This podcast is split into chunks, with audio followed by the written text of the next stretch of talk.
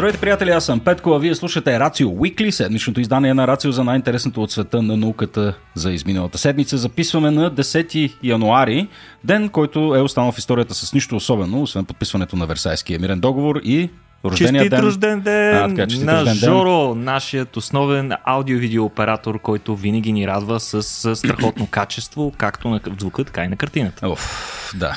И нашия режисьор на предаване. А, също абсолютно, така. който Жорка често да забравяме да споменем. Да, да, този път ще го направя два пъти, обещавам. М- събира ни се негативна карма, според мен. Мислиш ли? Мислиш ли, че ни, че ни сипе той по-малко? сипе. Огън и жупа. Да. Добре, Никола, започваме. ще да кажа отново, започваме годината. Ние започнахме 15 пъти, но нека да започнем тогава подкаста. да. Като, естествено, започваме леко с космос. Иначе, нали, в днешното предаване, естествено, ще си говорим не само за космос, ще си поговорим и за Death метал, а, разни орангутани, планираме да си поговорим малко и за бетон а, и за... ще видим какво друго. Но да започнем, Никола, с а, космос и китайците. Какво става там? Стана дума за огън и жупел, преди да поговорим mm. за китайците, да поговорим за най-актуалната новина, буквално от преди няколко часа. Yeah. Да, всъщност новината не е от най-добрите, разбира се. А, става дума за а, един космически провал, който беше до някаква степен неочакван. Става дума за факта, че се провали първият опит за орбитално изстрелване от Западна Европа. А. А, да, този първи опит ще, ще да се извърши от Virgin Orbit, това е компанията на Ричард Брансън, а, като целта беше да се използва един модифициран 747 самолет, който те по нагалено наричат Space Girl, така се нарича самолета. Боже, той не е ли учи се? Те, 747 още се ползва. Е, да, и м така на толкова голями доста дебеличък самолет, не съм сигурен, че му отива точно Space Girl да му викат, но както и да е това е избор на инженерите и на, разбира се, хората от компанията. Та, а, на борда на този 747 обаче, по-скоро под едно от крилата му, се разполага и всъщност ракетата, с помощта на която трябваше да бъдат изстреляни сателити в космоса. Ракетата се нарича Launcher One и всъщност това, което наблюдаваха вчера в Великобритания, беше част от мисията Start Me Up.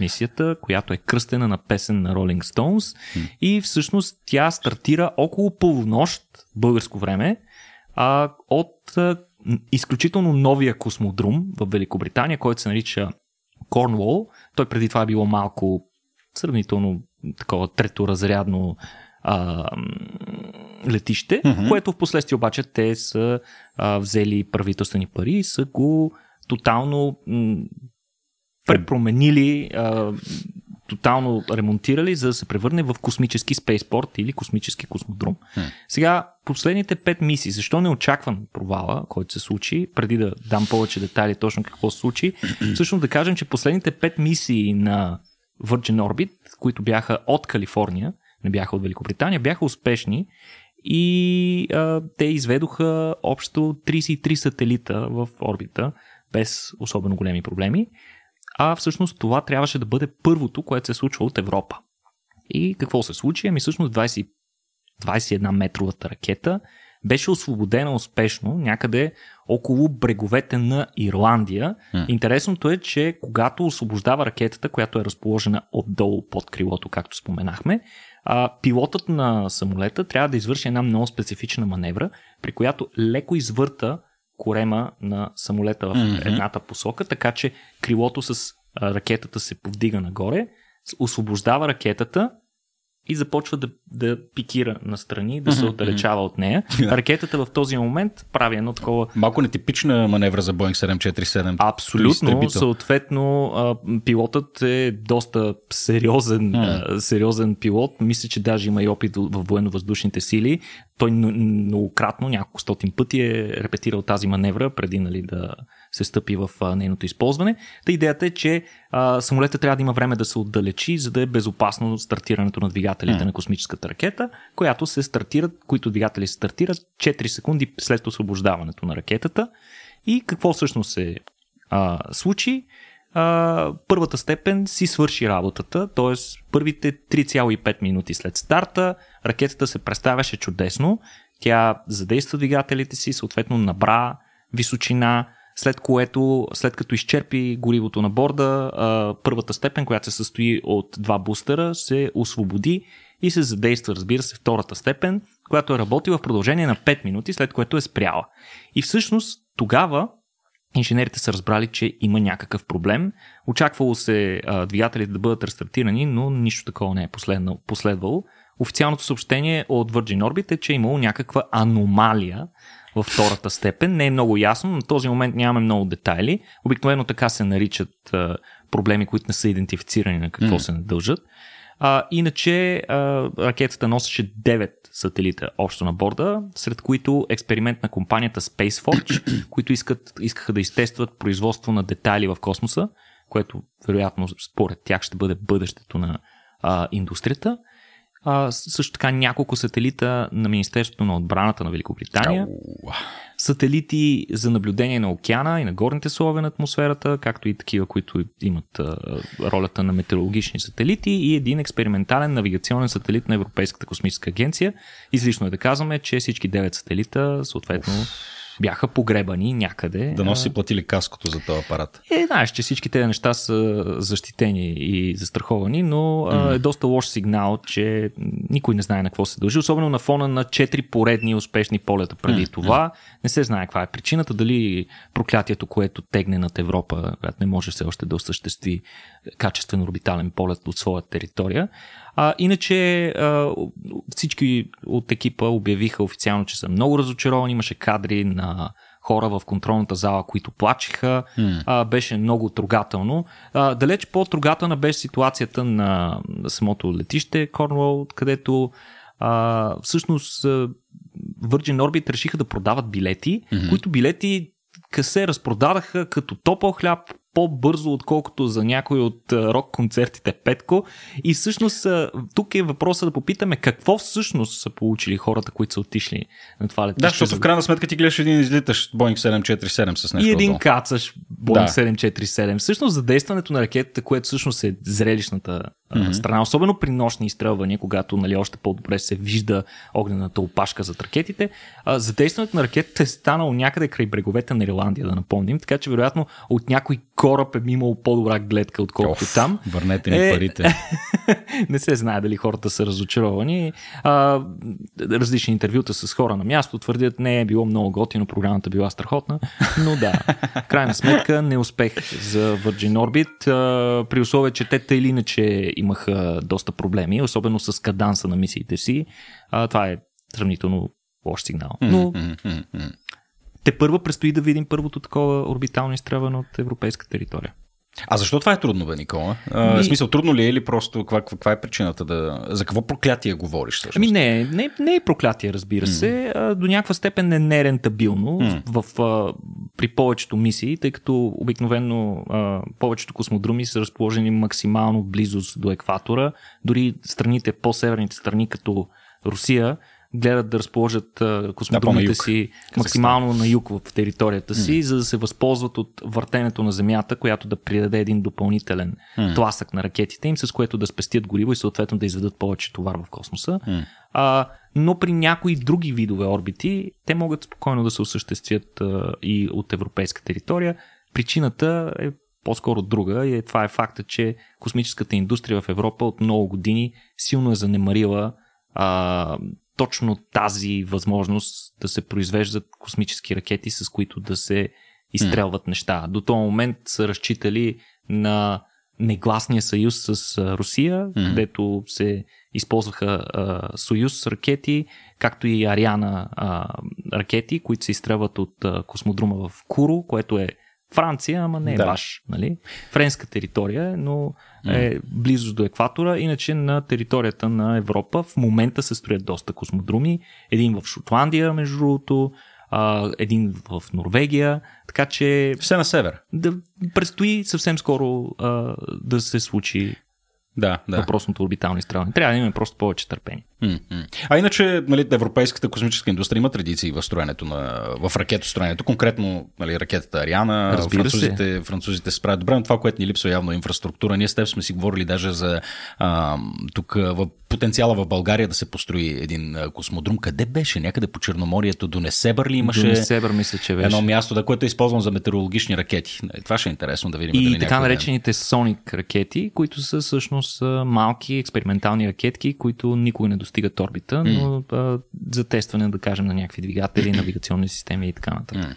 Еми, имаше обещание преди две години за български астронавти да да, видим. да се превърна в космическа сила, да видим кой ще го обещае Еми, и ще кажем, провали че следващия път. не им се получи от първия път. Не думайте, колко неща не се получиха, да не си говорим. Но като си започваме да си говорим с провали, Никол, не сме свикнали пък китайците също да се провалят и при тях се случи някакъв, някакво, някакво хълцкане. Да, точно така. Това се случи в, през декември месец. Не успяхме да го отразим, защото имаше прекалено много други новини, но а, стана дума за първият орбитален тест на една ракета, която се нарича Zug-2, М. което на китайски би- трябвало да се превежда червената птица или Red Bird. Та, тази ракета е на е, собственост и разработка на китайската компания Landspace, т.е. част от комерциалните космически амбиции на китайските компании. И тя всъщност не успя да достигне целевата си орбита, която трябваше да бъде слънчево синхронизирана орбита. Няма достигнаха само с 2 км в секунда. Това е само в много големи кавички, защото необходимата скорост за постигане на орбита е 7 км да. в секунда. Така че все пак е доста голяма разликата. Те имаха проблем във втората степен. Явно това е най-инфарктното място, когато се дава дума за орбитални изстрелвания. 5 минути след изстрелването те достигнаха 5 км в секунда. Основният двигател на втората степен трябваше да спре в този момент и да се задействат четирите други а, помощни двигателя, така наречените верние двигатели. М. Но тъкмо там е възникнал проблема, че те са спрели преждевременно. Уж са започнали маневрата, но в крайна сметка не са успели да я завършат. Нещо подобно се случи и с първата подобна ракета на същата компания, Zug 1. Така че не е непознат проблема, но за съжаление отново разочарование, че се стига до същия проблем да наруши а, мисията. Иначе а, ракетата е доста голяма, тя е почти 50 метра висока, с диаметър 3,35 метра и маса при излитане 219 тона.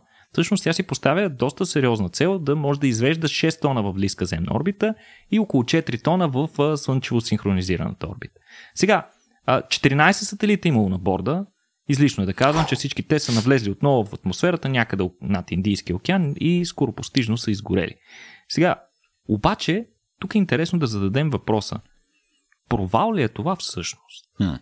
Защото това се оказва първа мисия в много интересен аспект, защото това е първият орбитален опит на ракета, която, чието двигател работи на метан. Мгм. Първата, първи опит на подобна ракета в света. Коя друга ракета, Петко, работи на метан? М. А, ето. Сега е един както интересен не те, въпрос. Както не те слушам внимателно. а, фалканите те не работят на метан, те Не. работят на течен водород. Не, на... Точно така. Да, нали така. Локс. А, коя друга ракета работи на метан, Никола? Не знае. Ами, ето, замисли се, толкова време си говориме за Старшип. Една от големите вау. революции Мгм. на Старшип и техният двигател Raptor с всичките му модификации именно факта, че той може да работи на метан. Говорили сме си многократно защо се избира метана пред другите възможни горива. Един от основните проблеми, разбира се, е избягването на течове, тъй като течният водород е един доста неприятен агент, с който трудно се работи. Често има течове, пита и хората от е, екипа на СЛС. М. Те добре знаят за тези проблеми, както и разбира се екипите на космическата совалка от миналото и така нататък. Сега, а, освен SpaceX, на, освен Starship на SpaceX, една друга ракета на Relativity Space, това е тази компания, частна американска компания, която е известна с това, че 3D принтира ракетите си. Като това включва телата на космическите ракети и двигателите. Всичко е 3D принтирано. И са използвани гигантски 3D принтери. Изключително интересно. Който иска може да чекне да види как една ракета, така таймлапсове на една ракета, как бива принтирана от една огромна ръка. Много е, много е невероятно, много интересно. Тяхната ракета се казва Terran 1 и също ще бъде на метан. Другият, другият кандидат за взимането на тази титла е на United Launch Alliance, новата ракета Vulcan, която трябва да работи с новия двигател на Джеф Безос, BA 4, BE-4, извинявам се. А, това е двигателя на Blue Origin, който наскоро успяха да доставят. Тази ракета те първа предстои да бъде тествана. Кой ще бъде първи? Това е голямото състезание, не се знае, но китайците все още имат шанс да грабнат титлата, защото имат в момента почти готови две ракети за изстрелване. И ако те успеят да изстрелят, ще бият американците на собствената им почва, тъй като те първи започват разработката на метанови двигатели. Hmm. Така е, това е интересно. Разбира се, а, успех на ракетата Зук едно няма да има същата стойност, каквато ще би имало, например, успех на Starship. Тъй като в, един случай просто имаш една допълнителна ракета, която ще може да се използва за извеждане на средни по размер товари mm. в космоса, а в другия случай ще имаш една истинска космическа революция. Hmm. Така че следим nice. с нетърпение тази надпревара, какво ще се случи.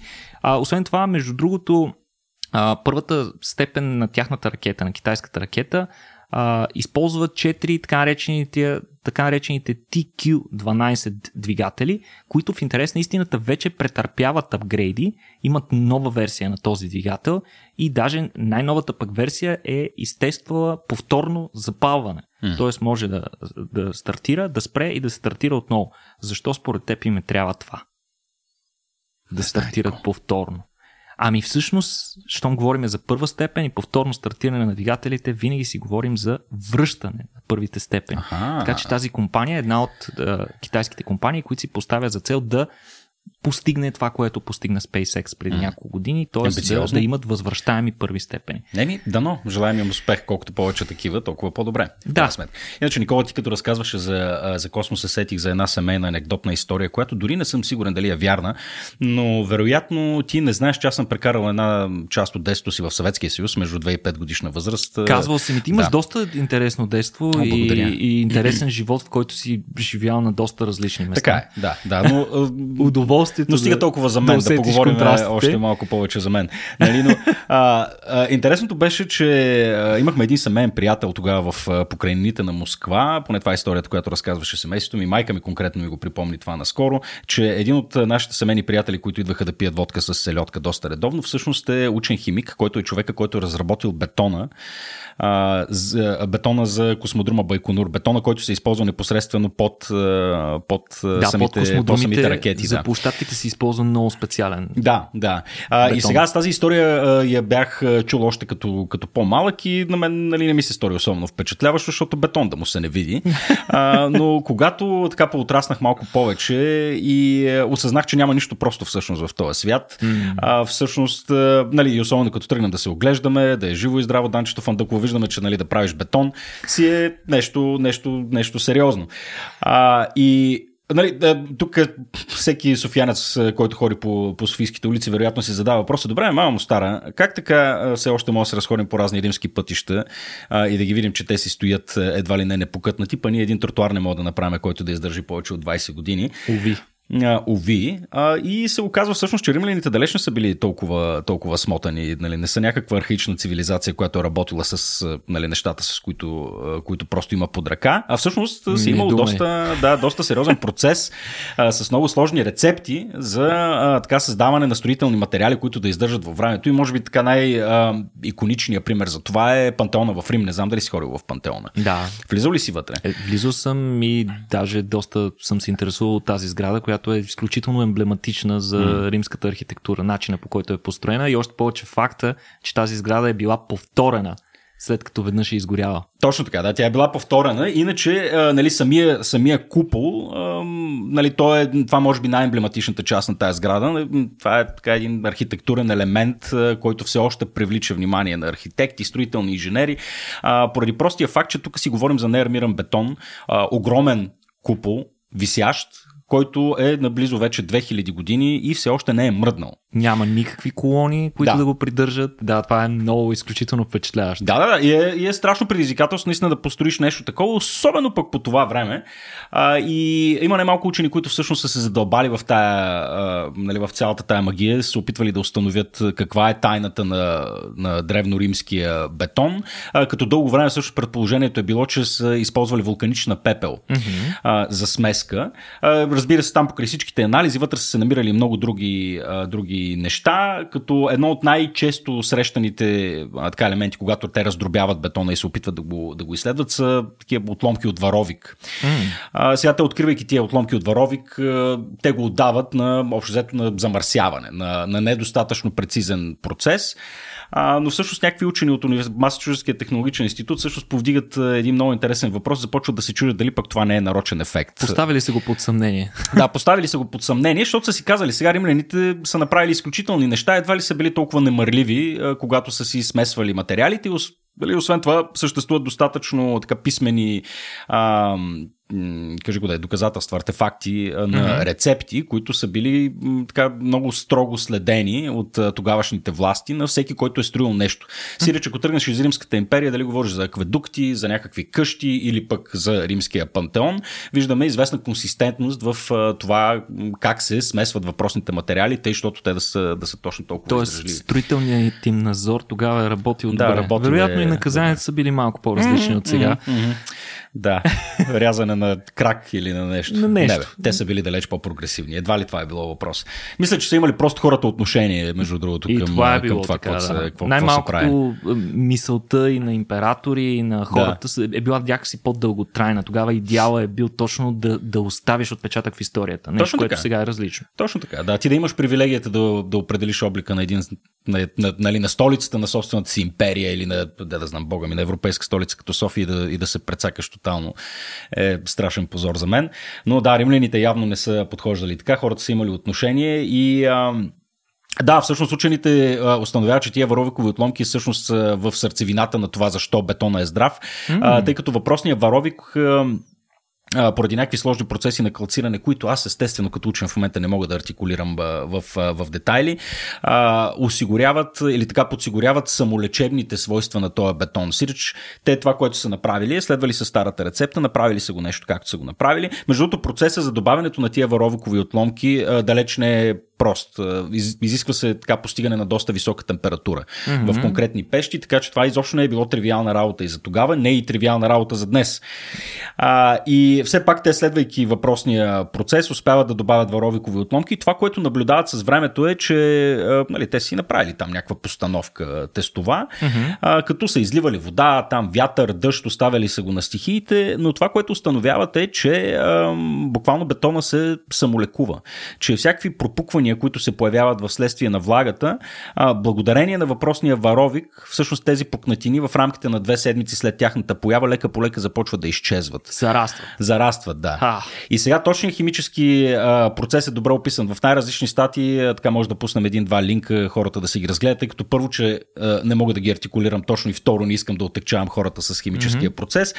А, но е, да, и забележително е, че те тогава са успели да постигнат а, един материал, който на практика се самовъзстановява възстановява. Нещо, не. което би бил а, мечтания материал в момента и какъвто mm-hmm. бива търсен от множество инженери до наши дни. Да, и е малко странно, че... че те са го постигнали преди... Точно така, те са го постигнали преди това и нали, ще се опитат сега по, по, нали, да, да, буквално да имитират процеса, по който римляните са работили, тъй като нали, видимо този процес е и по... по mm-hmm. нали, освен, че е конструктивно по-устойчив, бога ми, той е по-екологично чист, тъй като нали, не трябва постоянно да сменяш паважи и прочее. Така че да, това ми направи това ми направи интересно, интересно впечатление като новина, която излезе през миналата седмица. Иначе една бърза препратка, като си говорим за химия и паважи, ние направихме един специален епизод с, как се казваше човека, гледа с срами позор? С, а, Александър... Ох. Александър. Виж, срами, срами позор. Беше около 3 епизода назад, специален епизод за жълтите павета. Той ни гостуваше от а, Института по физико-химия да. към Българската академия на науките, който много ни разказа за историята и химическата структура на жълтите павета. Да. И как, разбира се, учените наши дни са използвали съвременните аналитични методи, за да разкрият mm. тайната за нека наречеме тайната за жълтите да. павета, тъй като на тях тегнат така доста градски легенди. Да. И всъщност дори са предложили възможност за разработване на технология, по която подобни на жълтите павета, mm. в, някакъв, в някакъв аспект, дори по-добри аналози да бъдат mm. Структуриране. Да, общо взето за онези от вас, които се интересуват от подобна материя, могат да се върнат 2-3 епизода назад и да чуят какво има да каже нашия гост. Беше наистина, наистина изключително интересно, особено показателно за това, че няма никаква мистерия в тези неща, както става ясно mm-hmm. и от магията на римския, на римския бетон. Добре, еми да тръгнем по съвсем друга тангента, Никола, сега. А, аз като, като един родител, Никола, естествено нещо, което най-много ме тормози е така наречения screen time. А, нещо, нещо, което още откакто се роди детето ми, тема, да. да, започнах се чуди как ще се отрази тази дигитална епоха на, на хлапето ми и съответно аз го отглеждам като сякаш живее през 90-те години горкия. Но, нали, лишавам Иска се много кораж наши дни, за да упорстваш да, изключително съм опорит в, в това отношение. Надявам се, че ще, ще издържа до тук добре. Но а, това, което нали, става видимо през, нали, през цялото време нали, чета нови изследвания, които се свързват по някакъв начин с видеоигрите, с тяхната употреба, как се отразяват те на детското развитие, когнитивно, психологическо, така нататък. И това, което прави впечатление, че до сега не е излязла общо взето нито една статия, която твърди, че те имат някакъв особен негативен ефект. Любопитно, макар и анекдотно, чисто аз да, да имам съвсем други наблюдения по отношение на способността на хлапета да се концентрират и, и проче. Но да, общо взето мета изследвания показват, че видеоигрите в общия случай са полезни.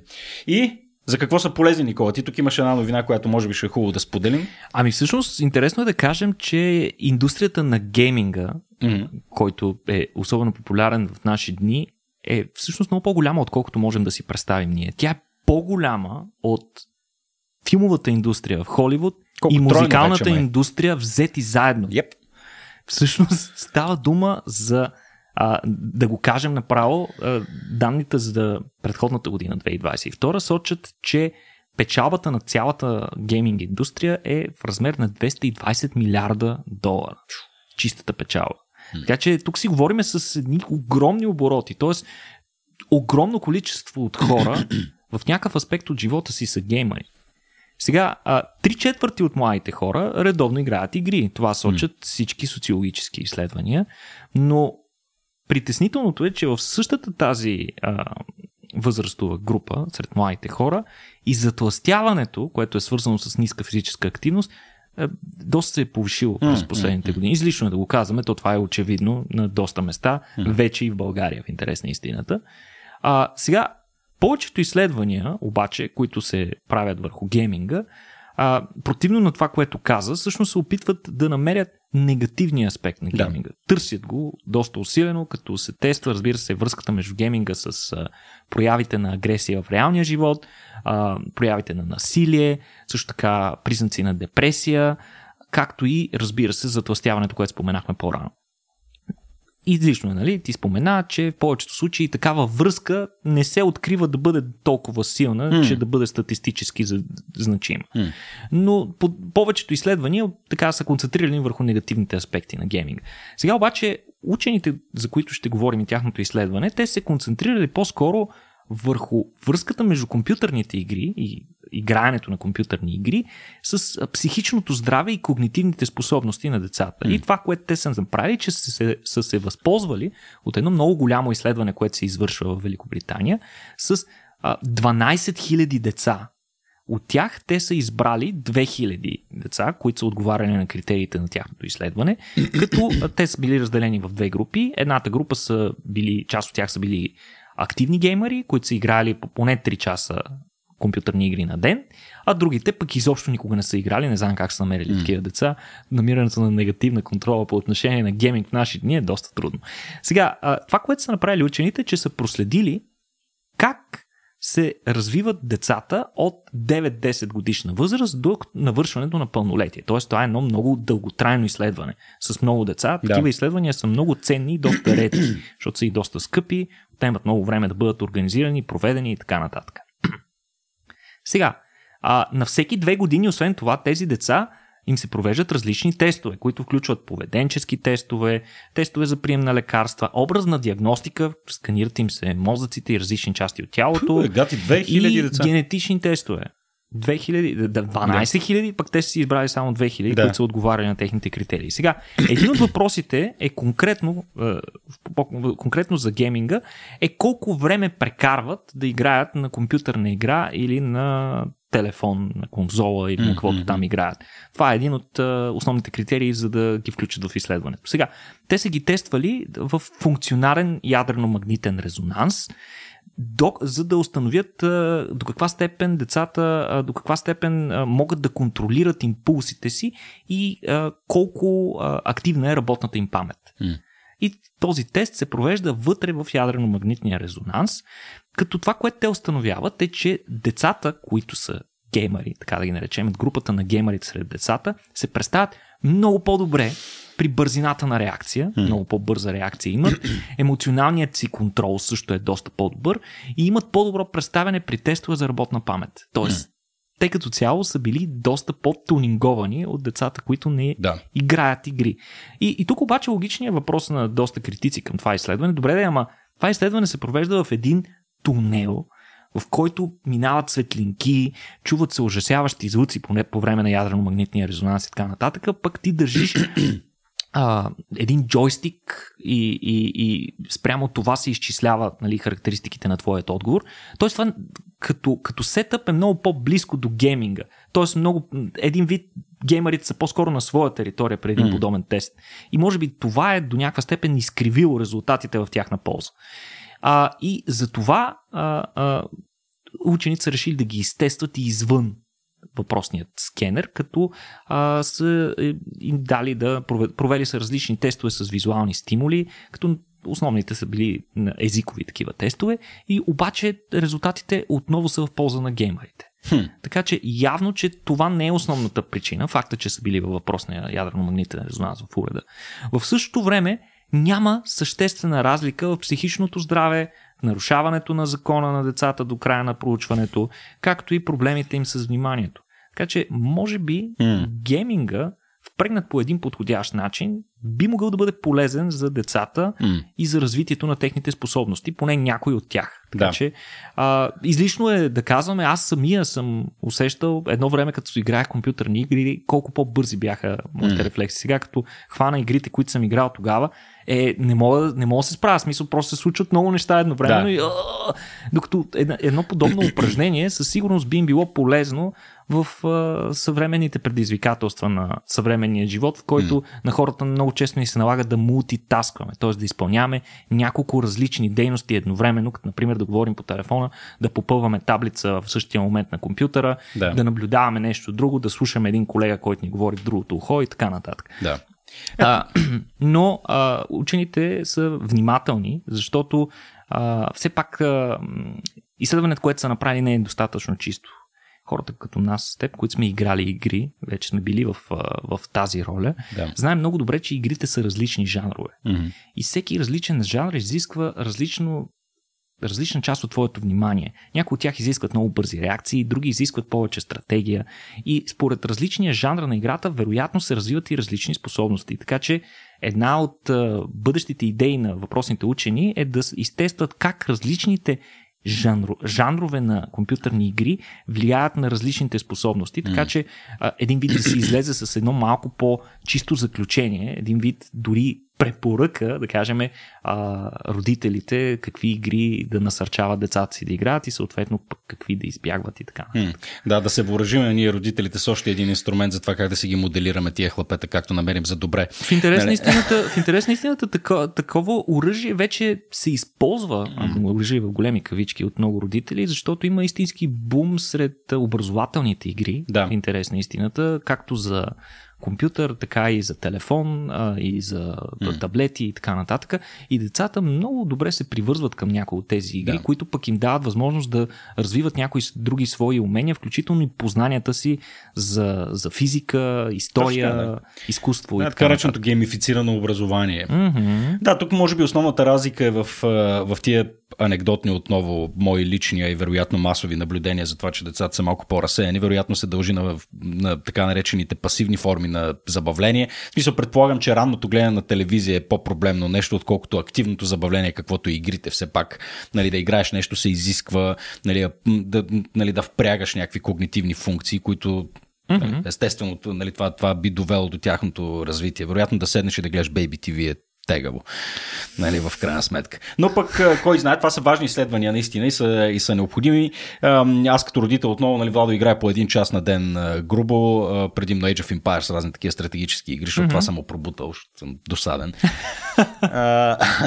но да, интересно, интересно какви ще са другите ефекти, но естествено, сега като, като как, че го гледам като 90-те години, Никола, буквално този, този уикенд отивахме до една Death Metal кръчма, която се намира точно на пресечката, кажа го да, надлеза между Лонско шосе и Надежда, как се нарича черепите при черепите, невероятен джолан, между другото, сервират там.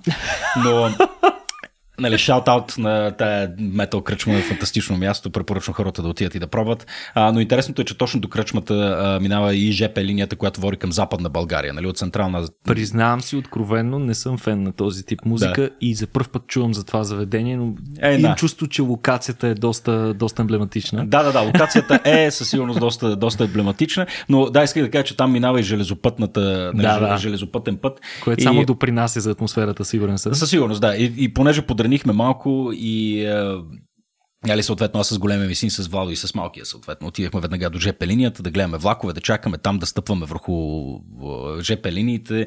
А, и нали, тогава показах и тази въпросна игра. То не е толкова игра, колкото експеримента да си сложиш с монетка и да видиш какво ще стане. Mm-hmm.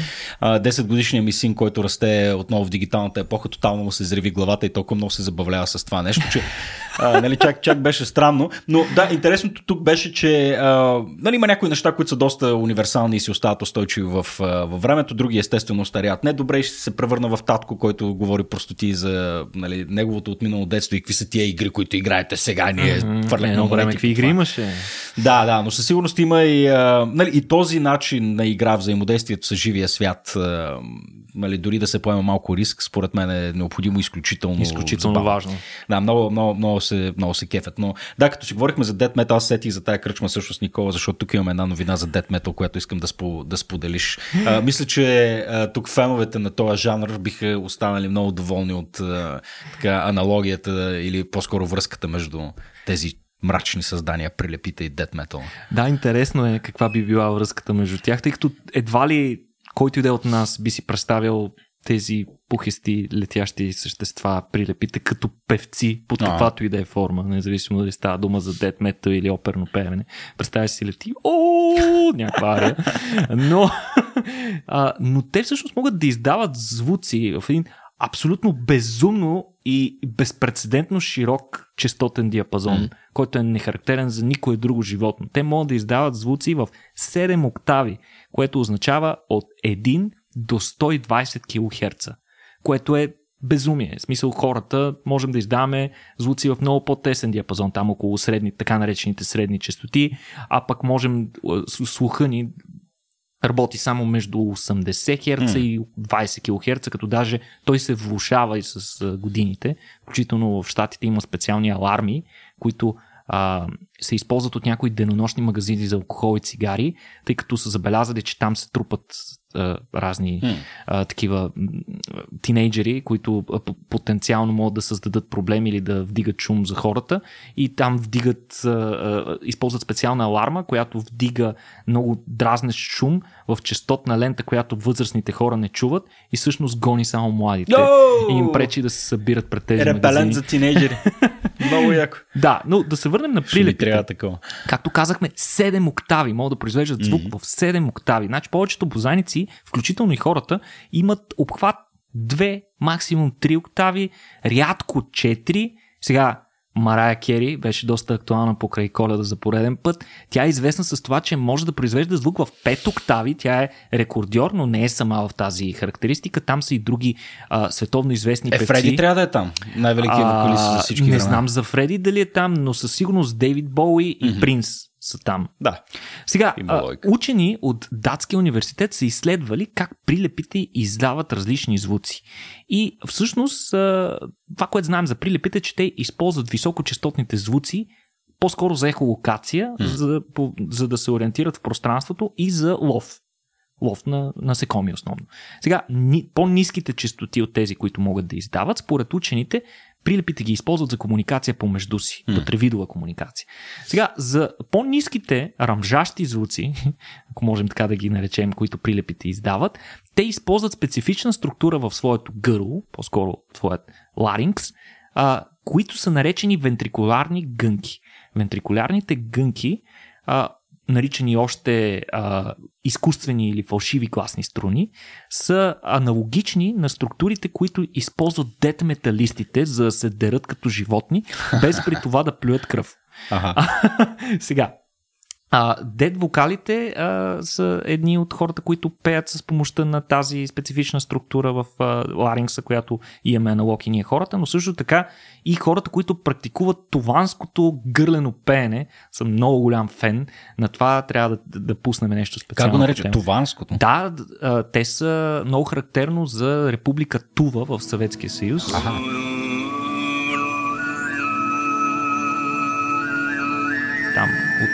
Произхожда едно...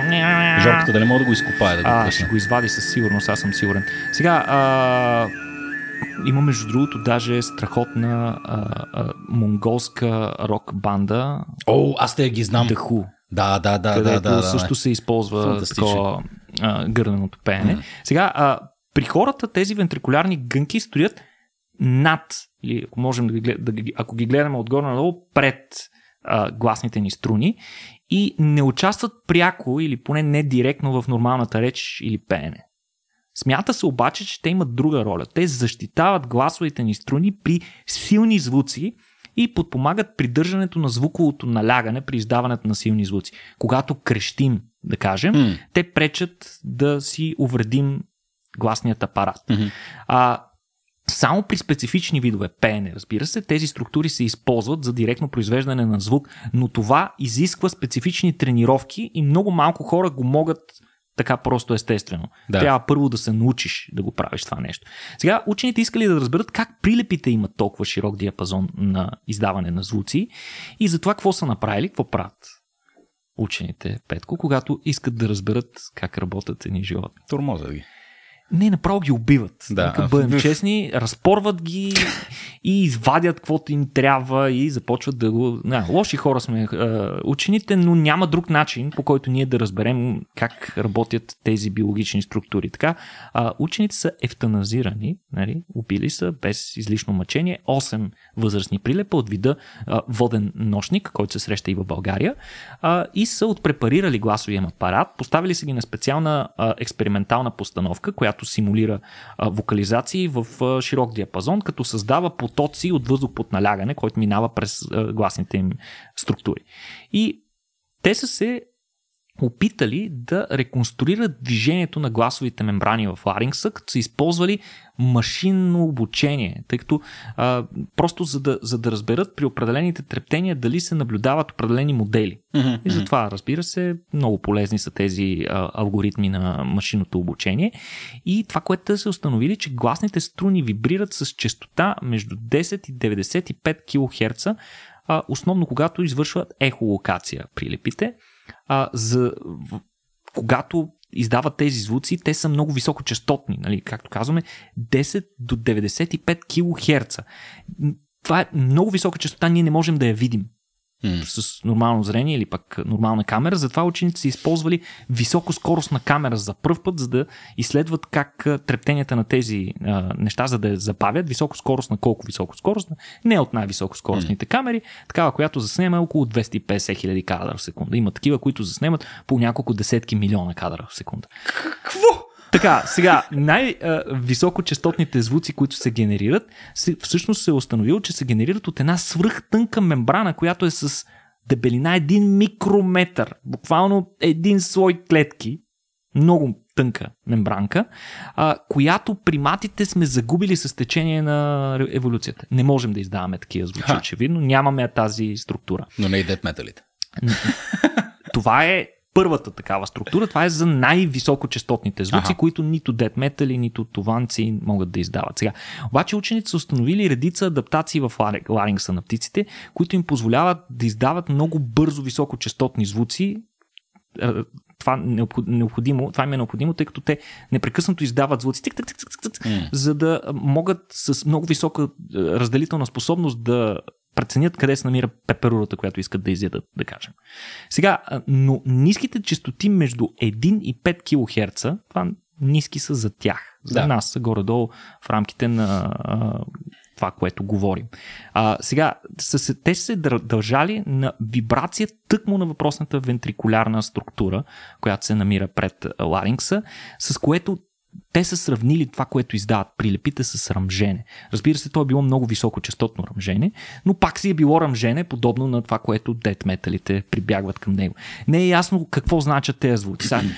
Знаеме, че дет метал като жанр и сравнително рядко възпява любовта, красотата, смяната на сезоните. Не е вярно, Никол. И, и, и, и такива, нали, сравнително рядко е да, това да, нещо. Да, да. Знаеме, че са така доста по-агресивни текстовете. Дали по подобно послание носят и ръмженията на прилепите, не знаем все още. Всъщност те са а, хванали 9 прилепа, този път живи, и са записали звуците, които те издават. Само три от прилепите благоволили да изръмжат. Хм.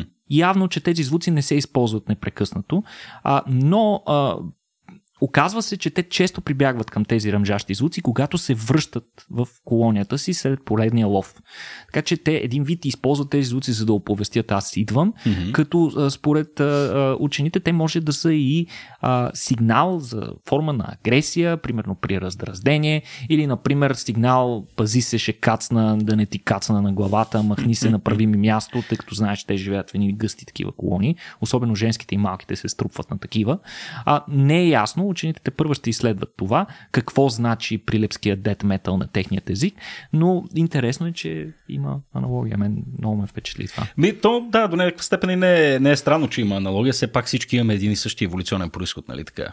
Писал по някаква, нали, това, че, това, че се намират общи Разбира се. атрибути, далеч, далеч, не, далеч не е толкова странно. Обаче, така, докато говорихме, Петко ми хрумна страхотна идея. Yeah. И това е, че според мен всяка дет метал група, прочела тази новина, трябва веднага да направи нова песен, чието клип да са просто кадри на тези прилепи. Те няма да са фундаментално различни от нормалните а, клипове на дет метал, които виждаме по принцип, които са пълни с кървища, хора, които се дерат, но просто представи си ни прилепи. Во, во, во, во.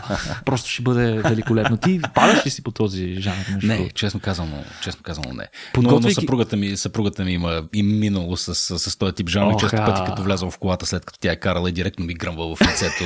Шока е голям. Да, дет метал, да, го очакваш. Ти по принцип ага. слушаш сигурно класическа музика. Не, не, Никола, не, не. Но между другото, подготвяйки се за тази новина, прекарах доста време в а, дискусии с а, свои познати, за да разбера каква е разликата между death metal и black metal, тъй като mm. и аз не съм много голям почитател на тези жанрове. А, някакси ми звучат а, еднакво. Веднага получих агресивна обратна връзка от всички фенове на тези жанрове, които са ми сред приятелите. Те казаха, бе, разбира се, те са фундаментално различни двете неща. Така че много ми е любопитно. Е, сега няма ли да обясниш разликата? Да не, не, не. Ще не, оставиш да ми, Аз не съм сигурен, че много добре я разбирам. Mm. Там има разлика в темпото, в ролята на барабаните, да, да. в тоналността, в повторяемостта на определени части от песента.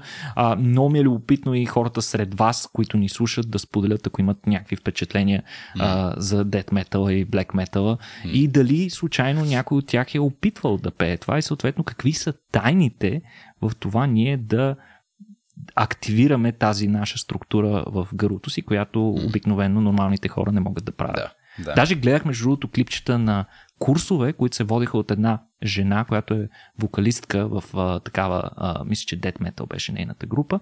И тя много интересни а, приеми разказваше за това как да се учиш да ги правиш. А, можем да го линкнем клипчето. Те са да. доста, доста трогателни са. В повечето случаи трябва да ги правите сами, защото иначе ще ви е срам, ако ги правите пред други хора тези упражнения. Но каза, тя твърдеше, че след време ще можеш това, тези упражнения ще ти позволят да пееш продължително време без да преграхваш. Ха! Доста готино.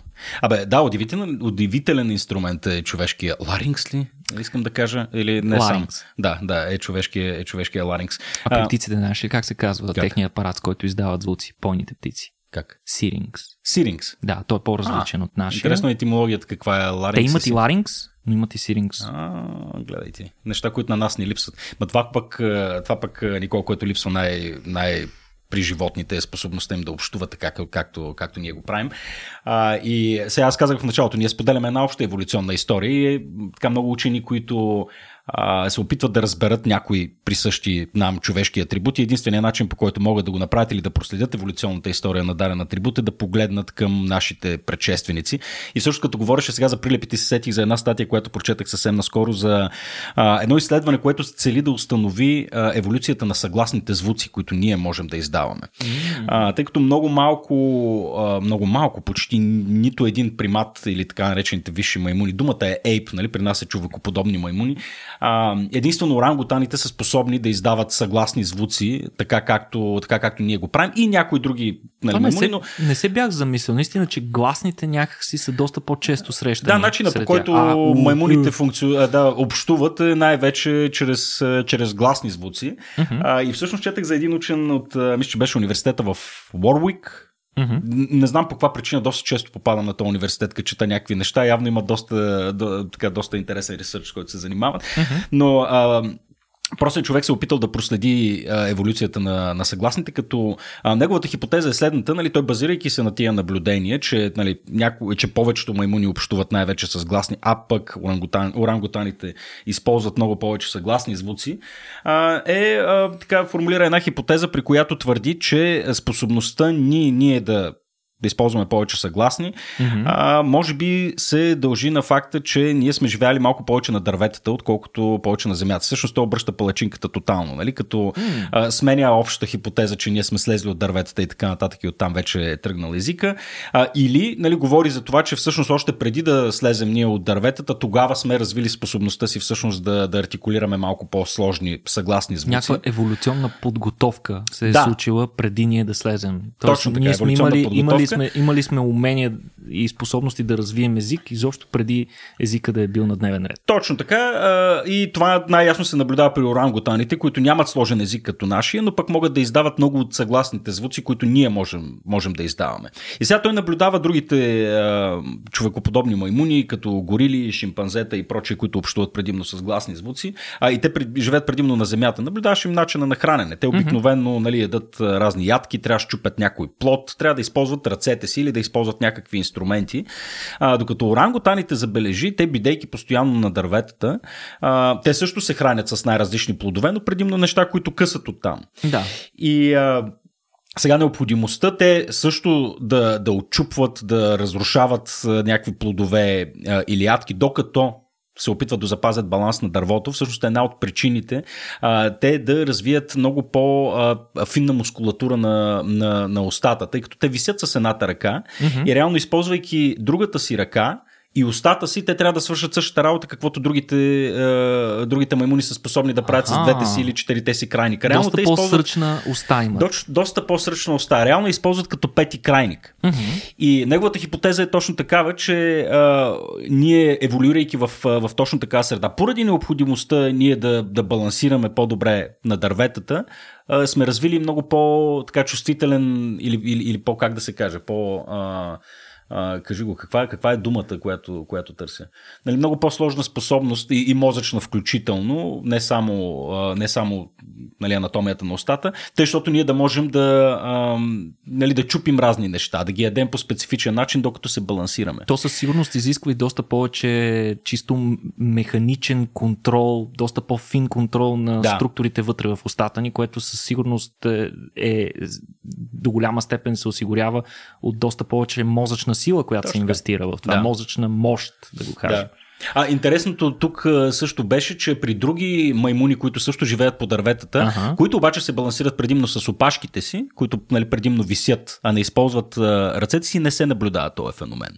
Сиреч там, където висиш на ръка и трябва да работиш с устата си, за да правиш някакви, някакви mm-hmm. сложни операции, там имаме развитие на, на, нали, на съгласните звуци. Това, това просто сетих като новина и беше много, много интересно. Много пуснем линк после, ще го намеря. Това, това е много, много интересно, че го споменаваш, mm-hmm. защото до голяма степен ми напомня на начина по който ни съветваха учителките по английски язик, когато бях на четвърти, пети клас, за това по какъв начин да си подобрим произношението на английските. Те твърдяха, че а, трябва да си представим, докато говорим на английски, че а, държиме в устата си една слива. Да, нали? да, това си го спомням. Да, или, или някакво топче, да. да. Топче, слива, джанка, да. няма значение.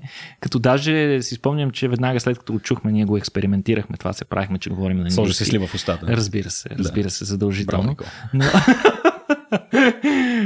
но интересно, че го споменаваш. Смисъл, аз като се замисля, колко по-сложно е издаването на съгласни. Ако се замислите, каква е траекторията на езика ви вътре в устата ви, докато издавате съгласни. И при издаването на съгласни, освен това, не участва само езика и ларингса, а участват и други структури, като зъбите, бузите, непцето. Да. Което страшно, страшно интересно. Смисъл... Да, явно са необходими милиони години еволюция, за да, за да успееш да го докараш до там. И ето, че до голяма степен пък те са били а, осигурени от някаква форма на късмет, да, че да. нашите предшественици са имали подобен тип хранене. Да, Ако действително това, разбира се, е основната причина. Така е. Ами добре, ми, Никола, супер, приятели, остава ми само да поканя нашите слушатели а, да дойдат на следващото ни събитие, а, в което няма си говорим за орангутани, ще си говорим за други типове маймуни всъщност. На 19 януари в Клуб Копе ще си говорим отново за AI и пропаганда или ще погледнем как всички тези съвременни инструменти, на които се възхищаваме днес и на които разчитаме, че ще направят живота ни по-лек, как те също биват впрягани и за масовото разпространение на дезинформация. А, да, в Клуб Копе. Като, като двигатели на пост истината. Точно така, като двигатели на пост истината. Много хубаво го формулира Никола. Та, отново на 19.01 в Копе. Ще започнем отново в 8 часа. Купете си билети, малко повече детайли след това. И разбира се, накрая да благодарим и на всички вас, които останахте до края на епизода и ни подкрепяте в сайта Patreon или пък си купувате неща от нас или пък просто идвате на наши събития. Най-добрият начин да подкрепите това, което правим е да отидете на racio.bg наклона черта support и да си намерите най-подходящия начин как да подкрепите нашата дейност. Благодарности отново и честит рожден ден на Жор Батилов, режисьор на пред предаването и тази продукция се осъществява също така, нали така трябва да го кажем малко по-формално. И благодарение на нашия а, аудиоинженер Явор Пачовски. Благодаря ви, момчета, благодаря ви на вас, слушатели и благодаря и на теб, Никола Кереков. До скоро. До следващия път.